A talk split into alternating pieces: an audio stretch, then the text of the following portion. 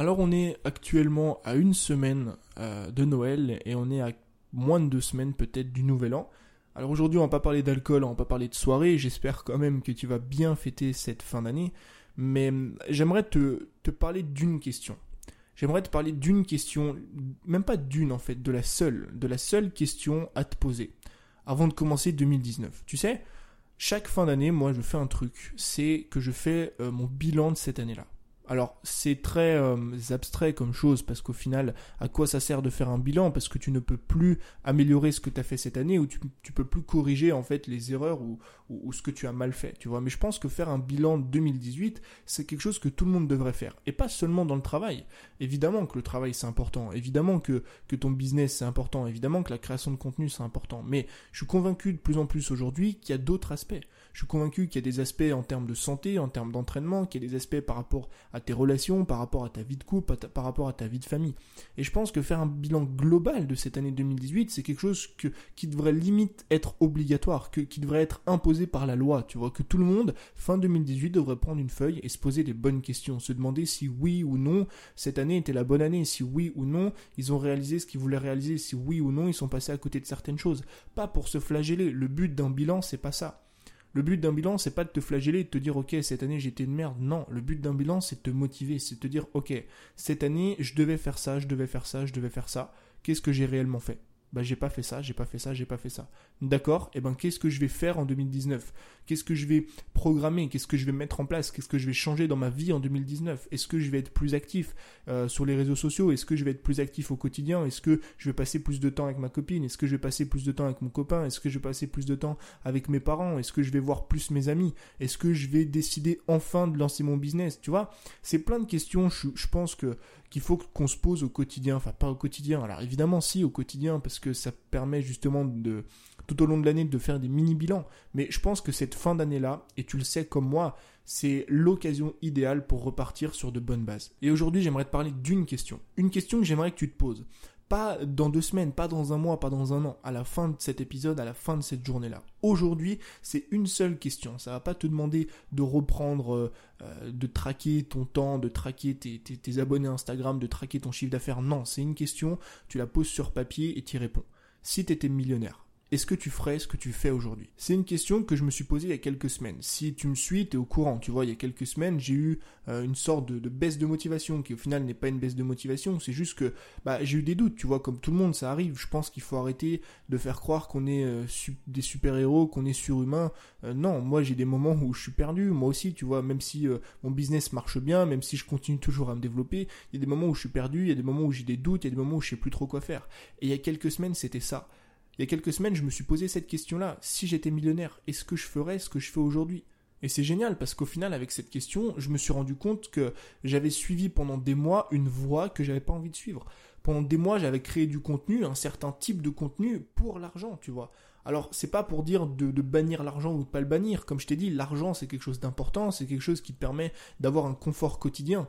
Mais le fait de se poser cette question-là, et tu verras, je vais t'expliquer juste après pourquoi est-ce qu'elle est importante et pourquoi est-ce qu'elle est si efficace, ça te permet de partir dans la bonne direction. Et moi, quand je me suis posé cette question-là, je me suis rendu compte que la plupart des vidéos YouTube que je faisais, je le faisais justement pour l'argent. Alors pas directement, mais je le faisais pour créer du contenu, pour avoir plus de personnes, pour avoir plus d'abonnés, pour gagner plus d'argent. Alors qu'en réalité, au quotidien, c'était pas quelque chose que j'appréciais faire. Comme je t'ai dit, moi, ce que, ce que j'aime faire aujourd'hui et ce que j'aimerais faire toute ma vie, c'est créer du contenu, mais du contenu que j'aime. Et sur YouTube, en tout cas en vidéo, le contenu que j'aime, c'est quoi? C'est des belles vidéos, c'est des vidéos dynamiques, c'est des vidéos dans lesquelles je m'amuse, tu vois. Et bien souvent, en tout cas, le contenu que j'ai créé ces derniers mois, c'était pas des vidéos dans lesquelles je m'amusais. C'était des vidéos dans lesquelles je me mettais face caméra, c'était des vidéos que je tournais pour, pour les tourner, pour créer du contenu et pour gagner de l'argent. Et donc, je me suis posé cette question. Si j'étais millionnaire, qu'est-ce que je ferais? Aujourd'hui, qu'est-ce que je ferais de mes journées?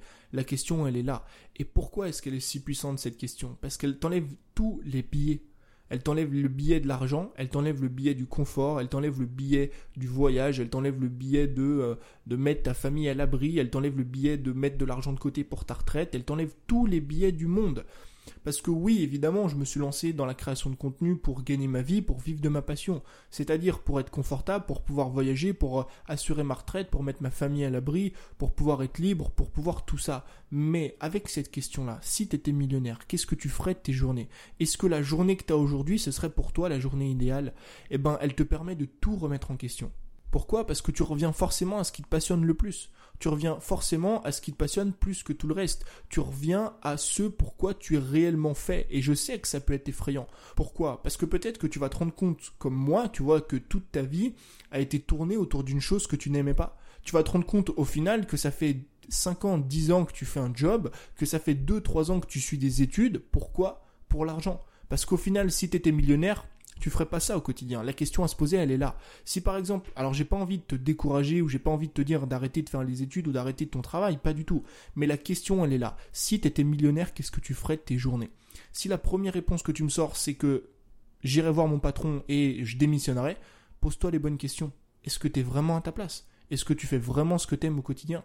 Et si c'est pas le cas, c'est pas grave. Mais qu'est-ce que justement en 2019 tu vas mettre en place pour quitter ce job-là? C'est pareil avec les études. Moi, j'en connais plein, parce que j'en ai fait des études. J'ai voulu aller, euh, passer un moment, j'ai voulu aller en master, bac plus 5. Et je me suis arrêté à un bac plus 2, parce que je me suis posé cette question. Je me suis dit, mais si j'avais tout l'argent du monde possible, si je pouvais voyager, si j'avais le confort, si j'avais une retraite assurée, si je pouvais mettre ma famille à l'abri, être sûr de les mettre à l'abri pendant des années et des années et des années, est-ce que je ferais ces études-là? Non. Pourquoi? Parce que c'est pas quelque chose qui, qui me passionnait réellement, parce que c'est pas ce que je voulais faire pour le reste de ma vie. Et ça peut aussi faire peur parce qu'au finalement, on se rend compte qu'on n'est pas parti dans la bonne direction.